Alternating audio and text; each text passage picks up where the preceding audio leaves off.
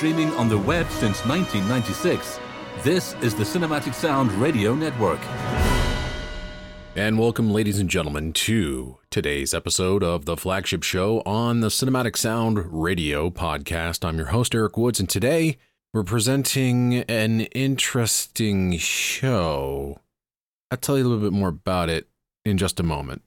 Before we get into the meat and potatoes of this show, I just want to remind you that Cinematic Sound Radio has a Patreon at patreon.com slash cinematic sound radio. There you can sign up for one of the tiers. The lowest is just a dollar a month. We have a thriving community over there right now. And we have new patrons signing up each week, offering their support. And I really, really do appreciate it. So check us out again, patreon.com slash cinematic sound radio.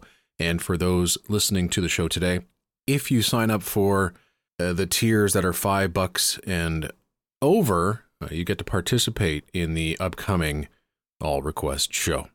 So, the show today, you probably saw by the banner on our website, and if you didn't, then I'm just going to tell you right now that the the Oscars are coming up this weekend, and they suck. This is why.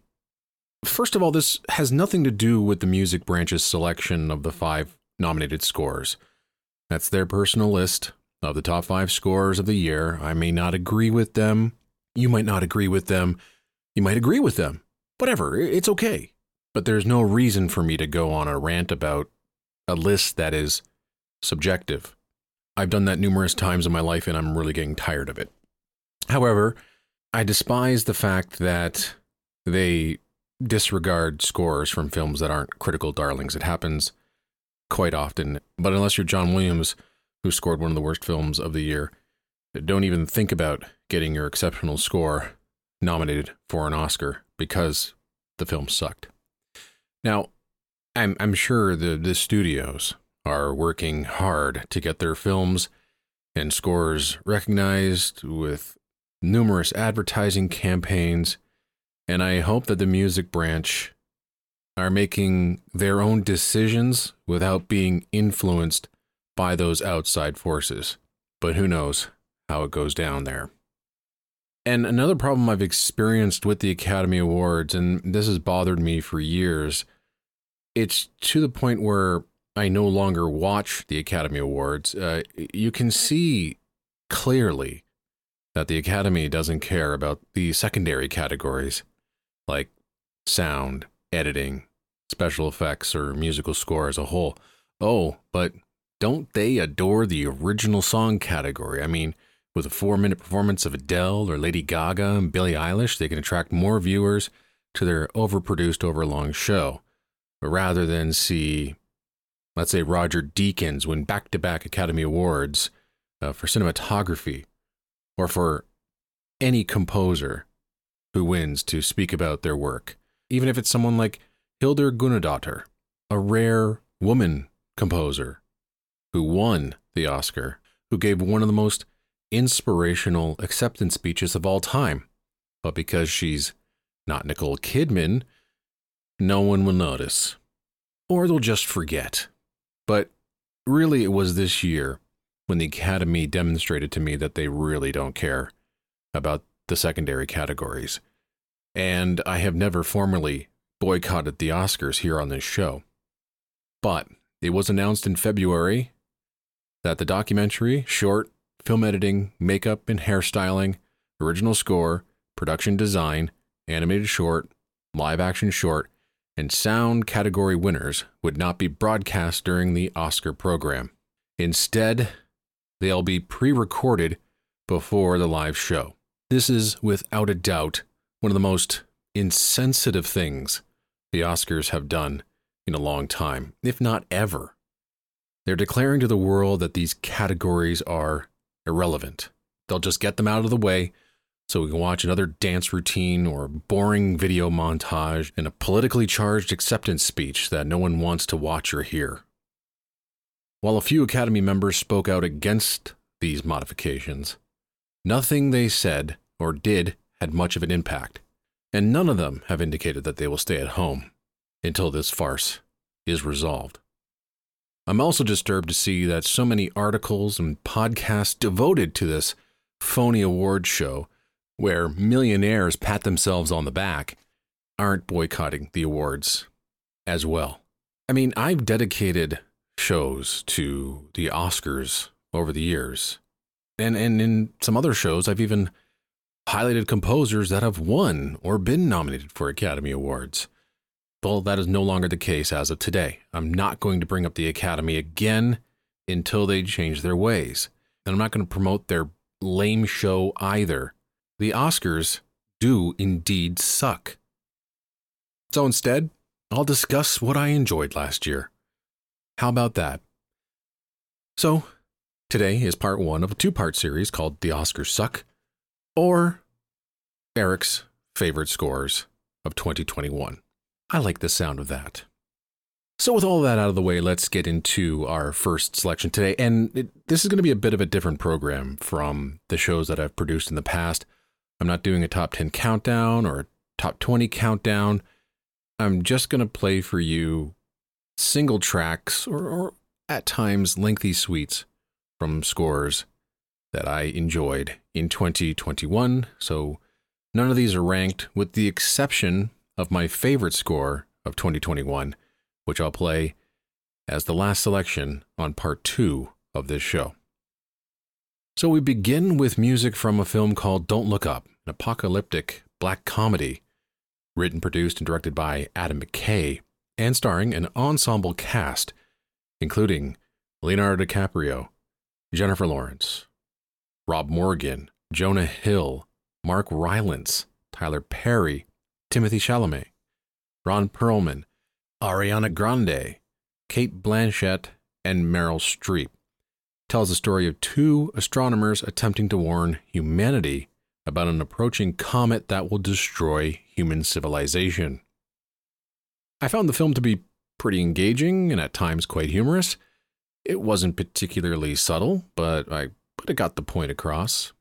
Composer Nicholas Britell, a frequent collaborator of Adam McKay's, composed the film's score. Tonally, the music is a little all over the place. But my goodness, Britell constructs a gigantic, classic, dramatic cue that ramps up to a spectacular launch of the spaceship in the middle of the film, where a rocket is launched to release nukes to kill the comet. It's pretty spectacular.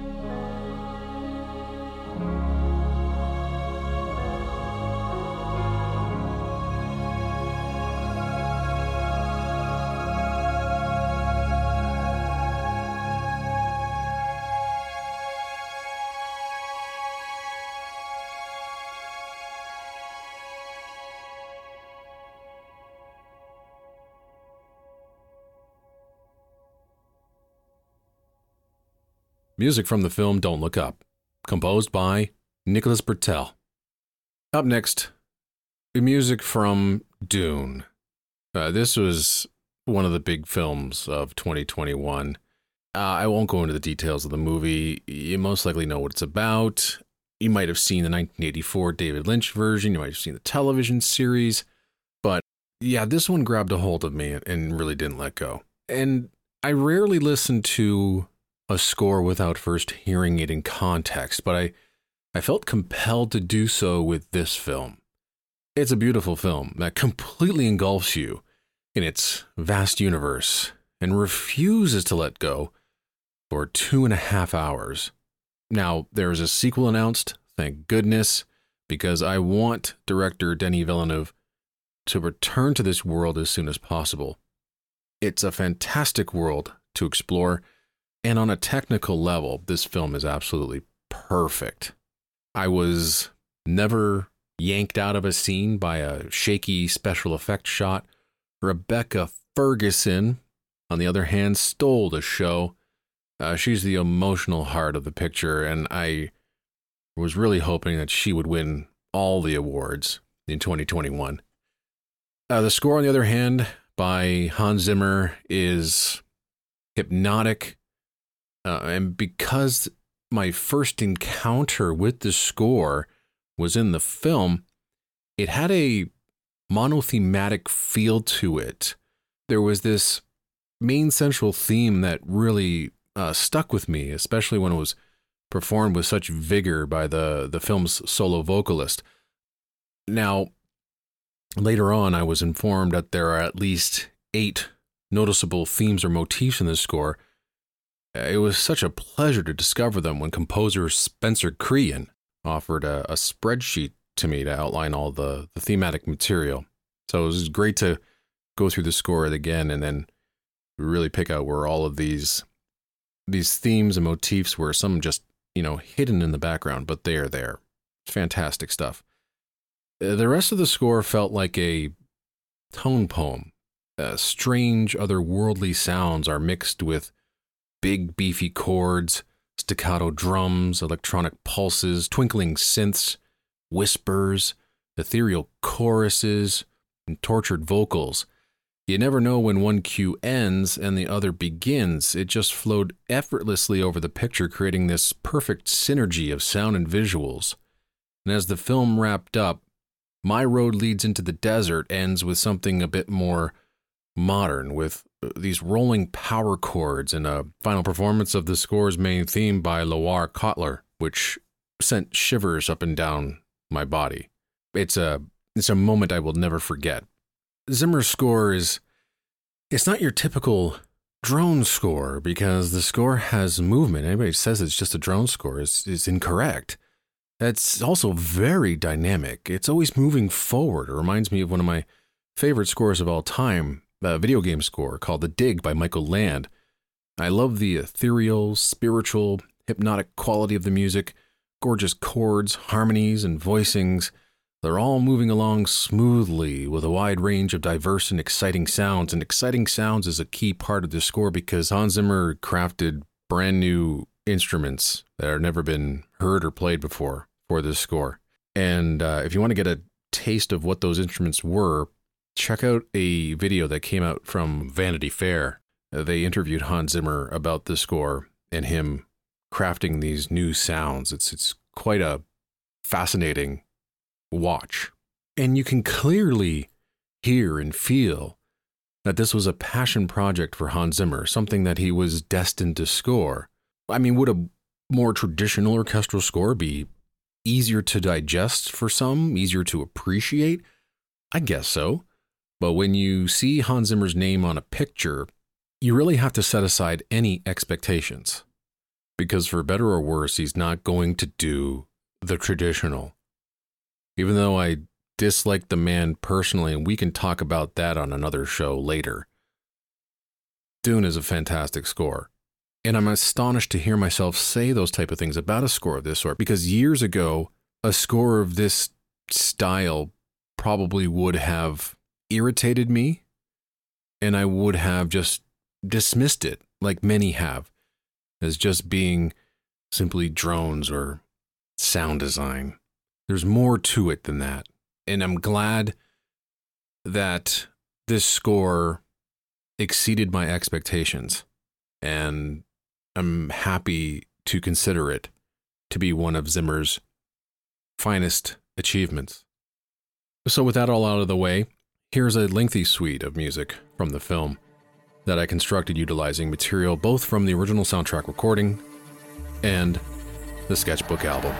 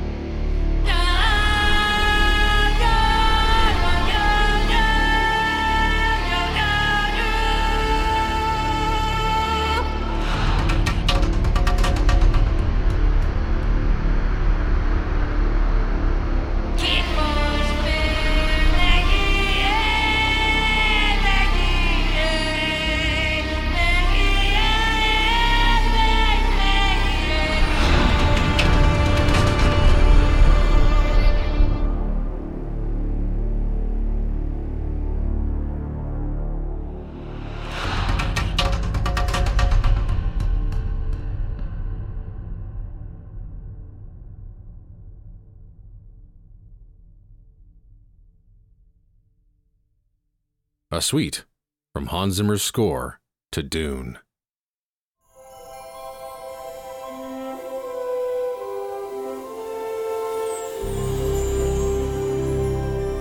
On the air and streaming on the web since 1996, this is the Cinematic Sound Radio Network. Welcome back to the program. Let's get into some epic fantasy adventure scores, one of my favorite genres. We're going to begin with The Curse of Turandot, a Chinese romantic fantasy film. The story is derived from the same folk tale that inspired Puccini's great opera, Turandot. The film follows Princess Turandot, who is cursed by a mysterious power emanating from three bracelets that were given to her as birthday gifts. And these bracelets turn the princess. She becomes cruel and loses her humanity. These epic Chinese films really embrace massive, traditional, thematic symphonic scores, and you'll find that many Hollywood composers are flocking to these films to stretch their wings and write music for a film that truly plays to their strengths. Simon Franglen, a frequent collaborator of the late James Horner for years, and now the composer of the Avatar sequels, got a chance to test out his epic symphonic sound on this score. This score combines the lushness, the timeless thematic beauty of many James Horner scores, and the modern electronic sensibilities of some contemporary scores that feature keyboards, synthesizers, and electronic percussion. This combination results in a distinctive sounding score that will appeal to fans of both classic and contemporary music. The album's final cue presents the listener with a one of a kind cue, showcasing the score's stunning main theme.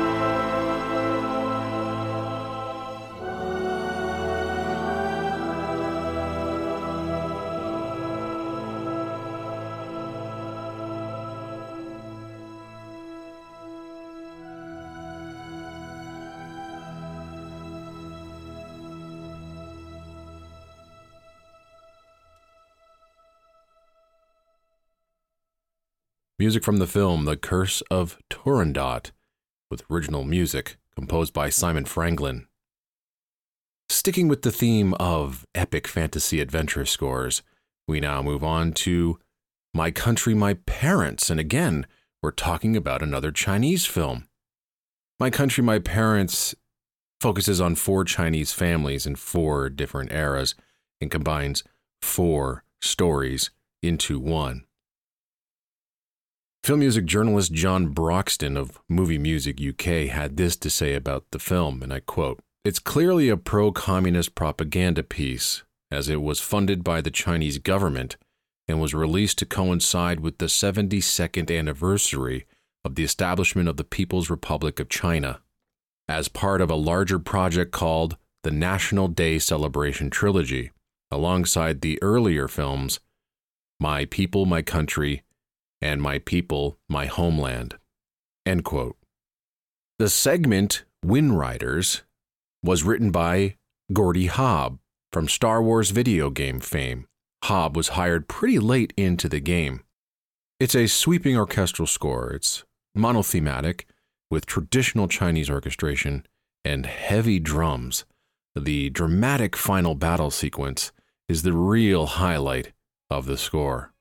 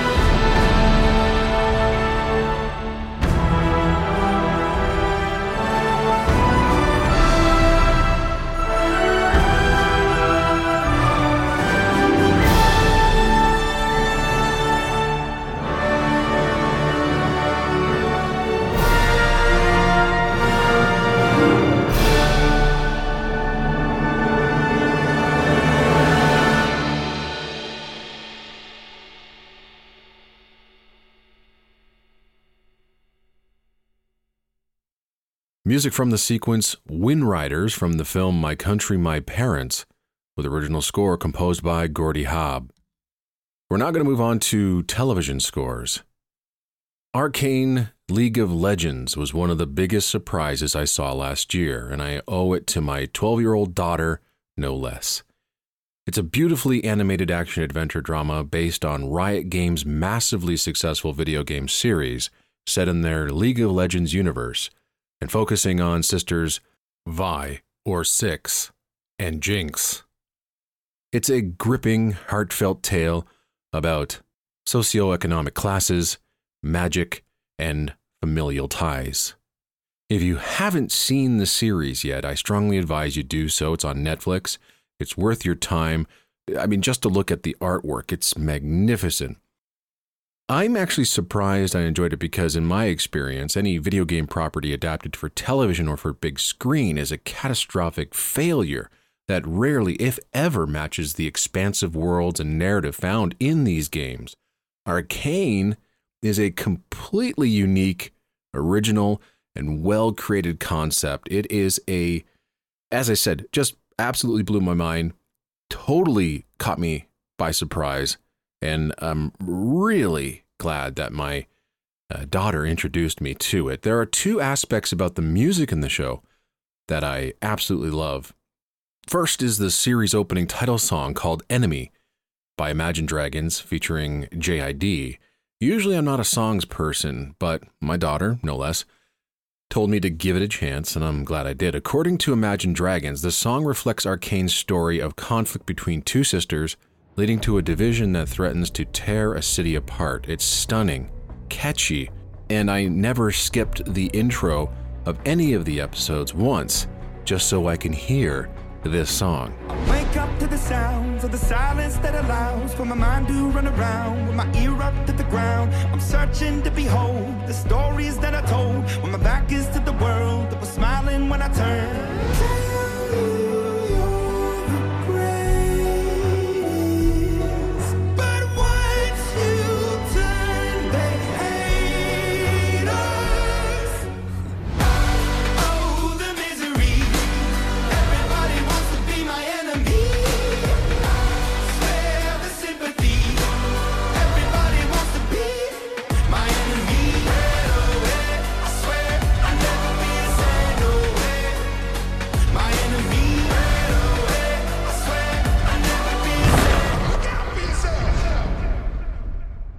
The second aspect of the music that I really enjoyed, of course, was the score proper written by Alexander Temple and Alex Seaver, who also worked on the game.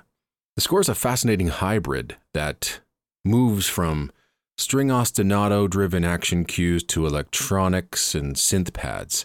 Other times there are purely orchestral pieces with strings, winds, and voices that are all wonderfully orchestrated. The harmonies are absolutely beautiful in this score. The action is exciting. Think John Powell in uh, Bourne mode. Uh, there's a little romance in the later episodes. And uh, over top of that one particular scene, composers Temple and Seaver lay on one of the best love themes that I've heard in a long time.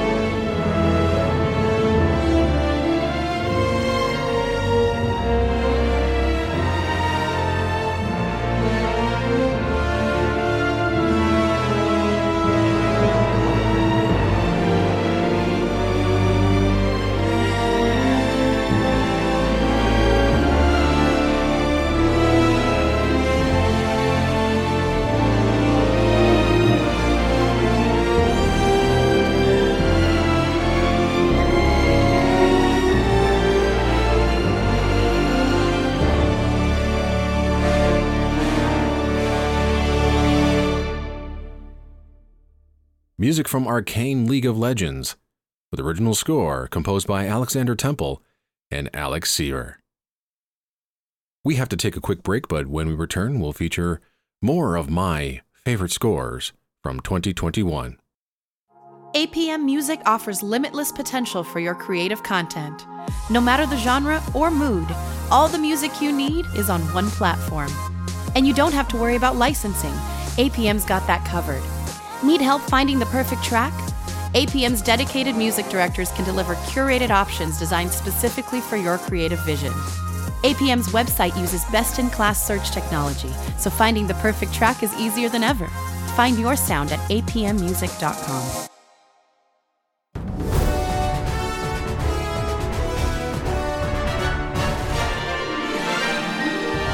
You're listening to the flagship show on the Cinematic Sound Radio Network with your host, Eric Woods.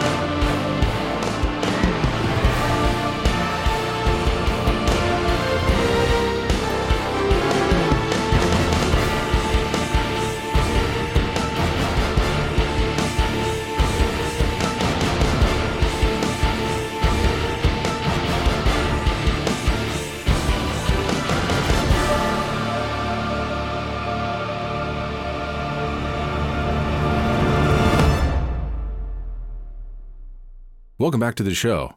That was the Masters of the Universe Revelation theme, the extended version composed by Bear McCreary. There is just so much goodness in this score that, uh, I mean, a single track can't do the score justice. And I, and I mean, there's an epic, and I really, truly do mean epic finale action sequence is 25 minutes long, and Bear McCreary scored the entirety of it. And he wrote some of the most striking testosterone filled action material that calls back to scores like Conan the Barbarian, Kull the Conqueror, and The Scorpion King. And well, you know, we have so many scores to get through on this program uh, today and on part two that I'll leave a longer suite from this score for another day. I highly recommend, though, that you do pick this up if you do like rocking symphonic scores, and there are two albums, and they're both just absolutely fabulous. Continuing with television scores, we're now going to move on to two memorable entries that come from Marvel Studios. The first cue we're going to play for you comes from the surprisingly good WandaVision, which explored grief and loss. Surprisingly dramatic. Elizabeth Olsen and Paul Bettany are excellent in reprising their roles as Wanda Maximoff and Vision. The series takes place three weeks after the events of Avengers Endgame in 2019, and Wanda and Vision are living an idyllic suburban life in the town of Westview, New Jersey, and trying to conceal their true identities. As their surroundings begin to move through different decades, and they encounter various television tropes, the couple suspects that things are not as they seem. Ant Man composer Christoph Beck was the score composer on this show. While traveling through these numerous TV sitcom eras in the show, Beck had to adapt his music for each era from the 1950s all the way through to the present. The theme for Maximoff was utilized in a mysterious, haunting way during the end title sequence.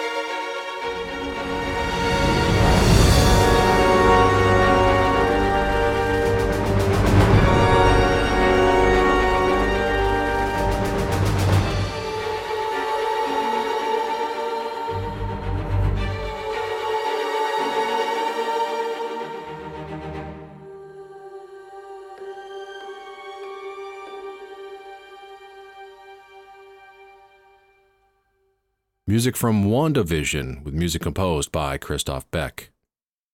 The other Marvel show that impressed was Loki.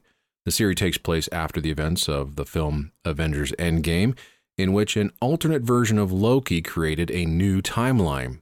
Tom Hiddleston reprises his role as Loki, the god of mischief from the film series.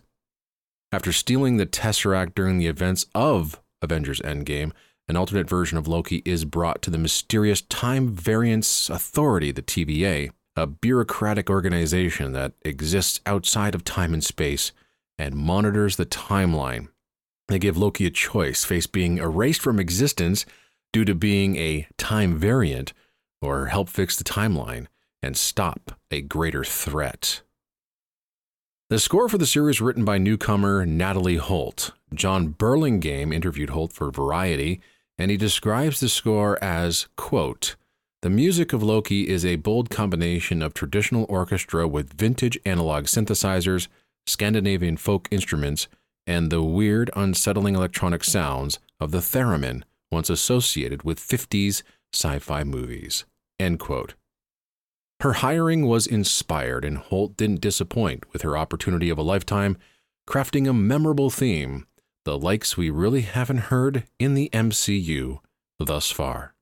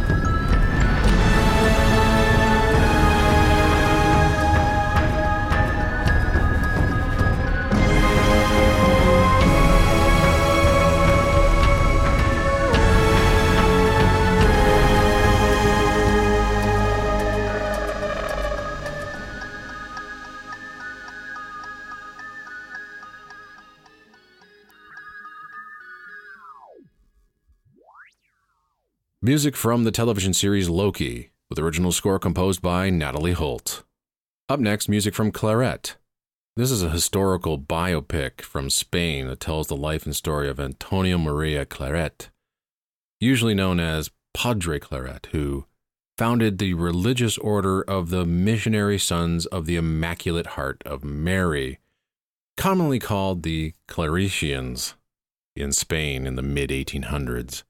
The score called for a spiritual, haunting, dramatic, sweeping, grand orchestral score. And you know what?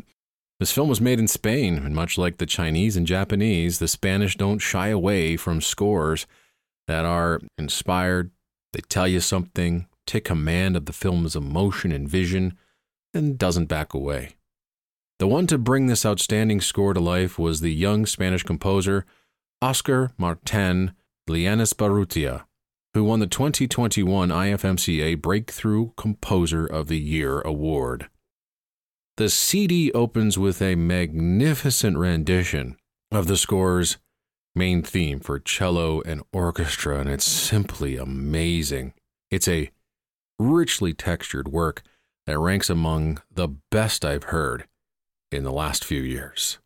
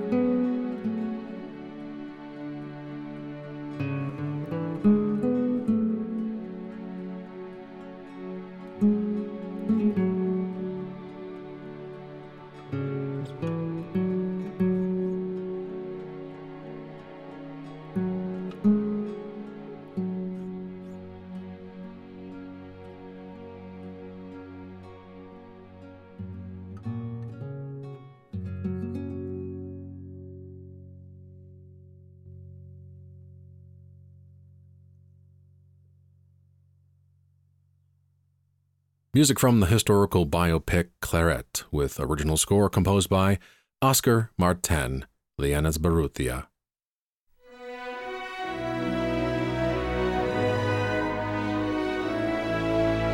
On the air and streaming on the web since 1996, this is the Cinematic Sound Radio Network.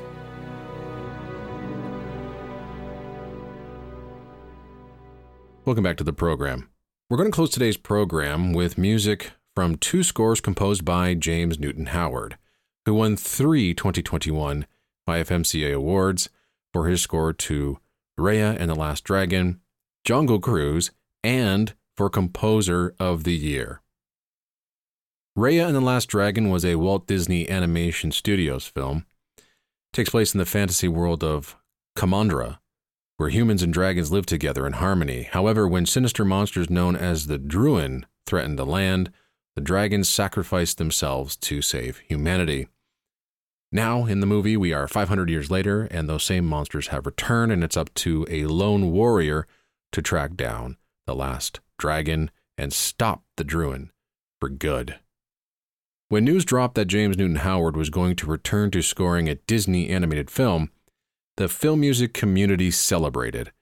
James Newton Howard wrote three brilliant scores for Disney animated features in the early 2000s Dinosaur, Atlantis the Lost Empire, and Treasure Planet. All three are exceptional scores. The Raya score's extensive usage of electronics, rock, and electronica beats is one of the score's biggest surprises and something that turned off a few people about this score. However, with some patented heroic action scoring and gorgeous mysticism, James Newton Howard's more traditional voice shines through as well. The Cue the Return is an excellent example of this.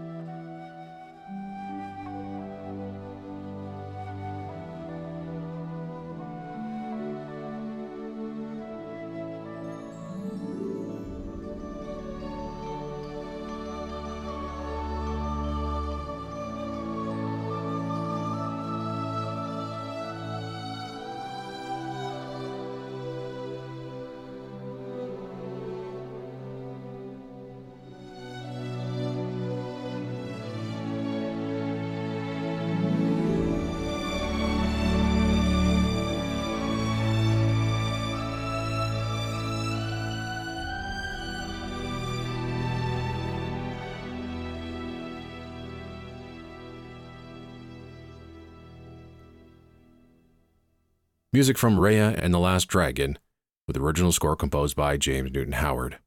The second James Newton Howard score we're going to present for you comes from Jungle Cruise. The film, of course, is based on the Disney World ride of the same name. Disney has had some success with incorporating their rides as films. For example, Pirates of the Caribbean, Haunted Mansion, and Tomorrowland. Jungle Cruise stars Emily Blunt and Dwayne The Rock Johnson. Not a particularly interesting movie. The action is rather boring, and the film looks really ugly. There's this yellow green tint hue over everything. It's it's actually rather gross. The score, however, it's a lot of fun. For those disappointed with the non-traditional aspects of his score to Raya, would certainly enjoy this more traditional flavored score. It's a big, multi themed score written for over 100 players, including chorus and a barrage of percussion. A magnificent suite that starts the album brings together many of the score's primary thematic ideas.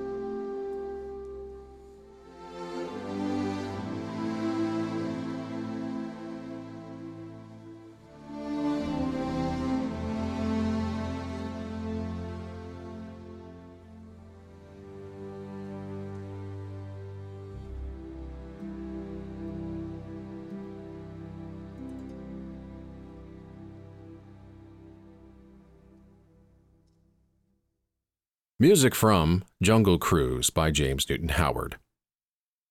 Now, I, I know I said we were going to end with James Newton Howard, but there is one more score that I wanted to play for you before the show ends, and I have an interesting story to tell you that goes along with it.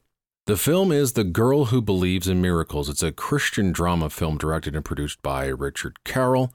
Film stars Mira Sorvino, Peter Coyote, and Kevin Sorbo. Score was written by Craig Flaster. Now, back in January, Craig contacted me to share his score with me. Now, as part of his email, he mentioned that he used to listen to cinematic sound radio as a teenager. Now, when he said that, his name began to register with me. I, I knew I heard the name before, so I went to my email account and searched for Craig's name. And lo and behold, back in 2011, Craig contacted me. He was in university at the time and told me that he'd been listening to the show as far back as high school. He mentioned that he was actually just starting a blog. Not sure how many of you are familiar with the now defunct Score Points blog, but that was Craig's, where he would write about film music and write film music reviews. And after that, I never heard from him again, but then Craig reached out to me about his new score. He ended his message with the following quote, Thank you for all the hours I spent listening to you. You have no idea how big a part of the shows were of my years as a developing film and film music enthusiast turned composer. End quote. I never expect someone to be inspired by my show. However, this message astounded me. It is a huge honor to be a small part of any composer's artistic journey. The cherry on top was Craig's score for The Girl Who Believes in Miracles, which, in Craig's words, is a bit of a throwback, with big melodic themes that develop throughout, played by an orchestra recorded in Oklahoma. This is genuinely gorgeous music, composed by someone who has definitely done their studies and recognizes the importance of a film's emotional center. Great work, Greg. You have undeniable skill, and I wish you continued success as a film composer. So, to close out today's show, I present for you a lengthy suite from one of my biggest surprises of 2021 The Girl Who Believes in Miracles by Craig Flaster. That's it for our Oscars Sucks show, part one. We'll have part two for you shortly. Until then, take care, everybody, wherever you are in the world, and happy listening.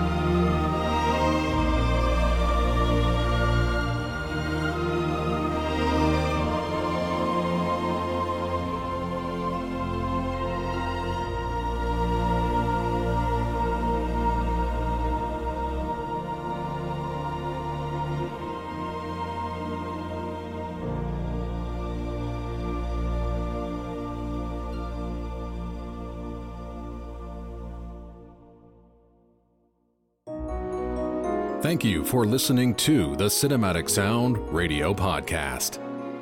I want to thank Tim Burton for providing his voice for all the bumpers you hear throughout the program, and to David Casina for providing Cinematic Sound Radio's theme music.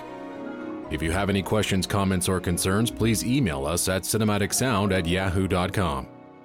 You can find us on social media on Twitter, Facebook, and Instagram. And wherever you're listening to us today, please take a moment right now to leave us a rating and a review of the podcast. You can get a Cinematic Sound Radio t-shirt at our TeePublic store. You can join our Patreon at patreon.com slash cinematic sound radio. And don't forget to check us out on the web at cinematicsound.net.